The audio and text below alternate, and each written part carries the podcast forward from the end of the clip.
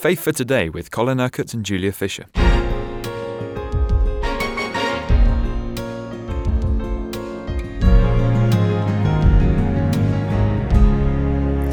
Authority is the subject this week, Colin. You introduced the subject yesterday, and you finished yesterday's programme by saying, If you love me, you will obey my commands. Words of Jesus, of course, to his disciples. Yes, we talked yesterday about the fact that God is the Lord, and because he is God, Jesus is the Lord. And because the Holy Spirit is God, he is also Lord. And so God the Father, God the Son, God the Holy Spirit need to be seen as the Lord in our lives. Now, today we're going to focus on the earthly ministry of Jesus and how authority operated in him. This is very important because, uh, as I explained yesterday, for the 30 odd years that Jesus was on earth, he had to live under the authority of his Father. Now, if you like, while he was in heaven before he became man, he and the Father shared that authority together. They were, as we say theologically, co equal. But during the days of his humanity, Jesus was limited by his humanity, and he had to show us how to relate to God within the restrictions of humanity. So, for those 33 years, he lived under the authority of his Father so that he could express the authority of his Father. And then, as we saw yesterday, he had a group of disciples around him who he was teaching how they too must submit to that authority so that they too could exercise that authority. And we'll be talking about that later this week. But today we're going to focus on Jesus himself and how authority operated in his life and ministry, because this actually has to be the pattern for all of us. First of all, Jesus had the reputation of being a man of authority. Even his opponents recognized that he was a man of tremendous authority. They, they questioned him Where did you get this authority? Who gave you this authority? By what authority do you do these things? They could, they could tell by the way in which Jesus acted that he acted with a great authority which was beyond anything that was common in, in, in man. He showed enormous wisdom. He showed enormous wisdom in the way in which he exercised authority, but uh, you see, what Jesus actually did was to, if you like, take on the establishment. Like he would heal on the Sabbath. Who gave you the authority to do this? He cast out the money changers from the temple. Who gave you the authority to do this? Uh, he allowed his disciples to eat the uh, grains of wheat as they were walking through a field on the Sabbath. Who gave you the authority to allow your disciples to do this? It was a constant, constant question because Jesus was not limited by the common restrictions of the time. But it was the people, not so much the Pharisees, but the people to whom Jesus was preaching that recognized the authority with which he spoke. And they asked the question what is this? A new teaching and with authority. Now, what were they saying? They're saying this man teaches with a totally different authority from anything that is common among the teachers of the law or the Pharisees. Nobody teaches with the authority that this man has. But then they saw him work. They saw the miracles that he performed. They saw the people that were being healed. And they, even the common people, could put the two together and see that he spoke with authority and he acted with authority. Now, his opponents, you see, the Pharisees, they could see that he acted with authority, but they didn't want to submit to the authority of what he said it, it, it just wouldn't compute for them that the authority of what he said and the authority of what he did came out of the authority of who he was. Now, the common people understood that better than the religious leaders because the religious leaders didn't want to acknowledge that.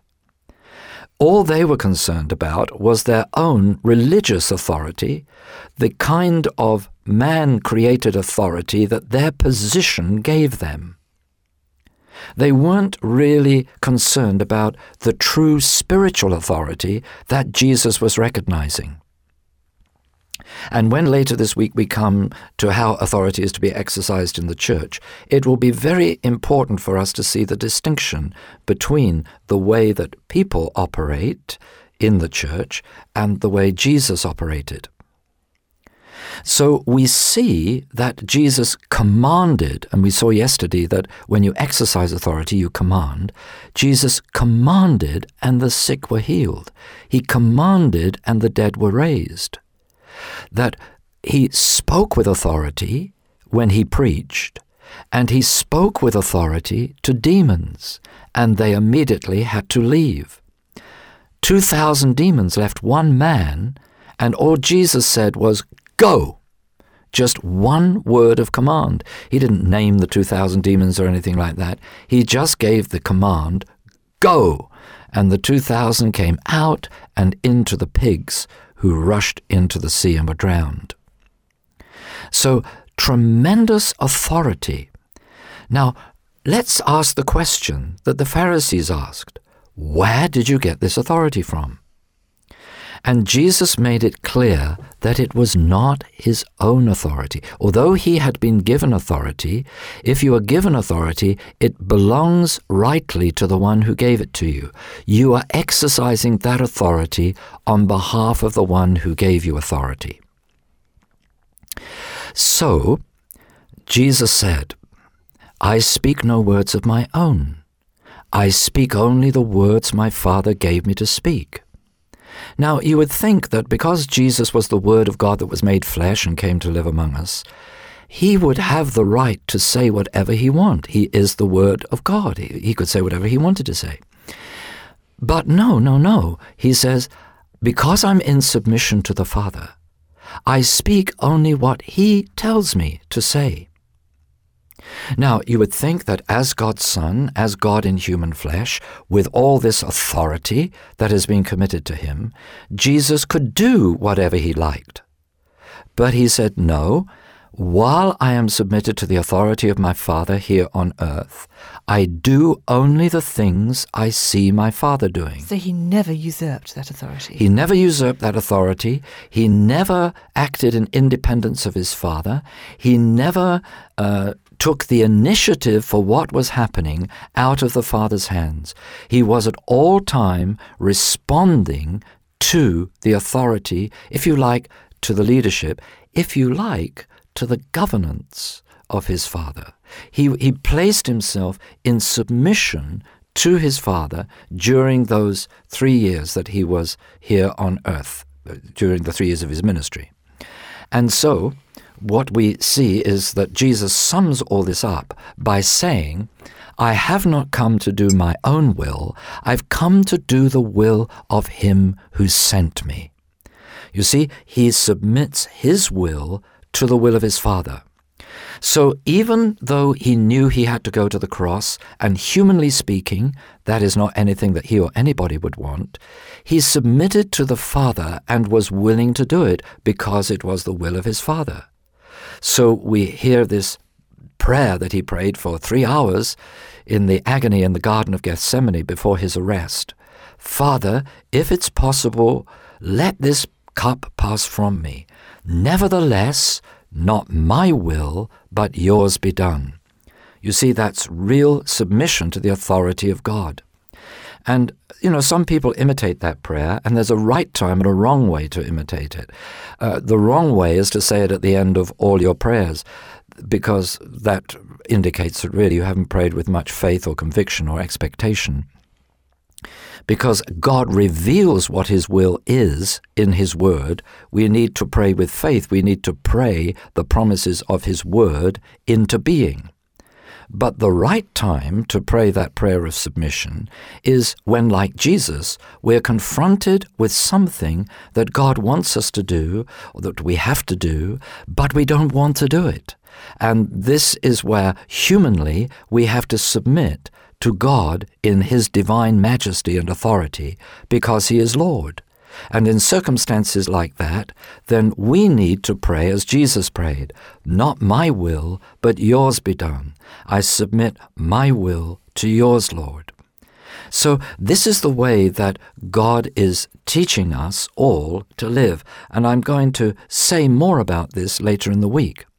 But let me just say that every day of my life, I submit myself afresh to God. Uh, uh, my, my prayer, you see, is Lord, I submit myself to you today in spirit, soul, and body, that I might fulfill the will and purpose that you have for me. I don't want to act in independence of you in anything that I do.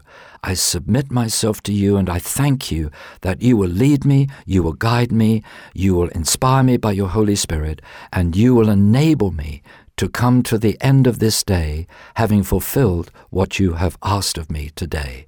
That's the kind of way in, in, which I pray. It's a, it's a heart submission to the authority of God. But that's the kind of submission that God wants to see in every one of us. The key, the crucial thing to understand is this that Jesus could only exercise the authority that he did when he taught, when he healed, when he performed miracles, because he was so submitted to his Father's authority during the days of his humanity. If you want to exercise authority, then you have to submit to the greater authority of God who is over you. You've been listening to Faith for Today, presented by Julia Fisher. This program is sponsored by Kingdom Faith. For further information, visit our website, kingdomfaith.com.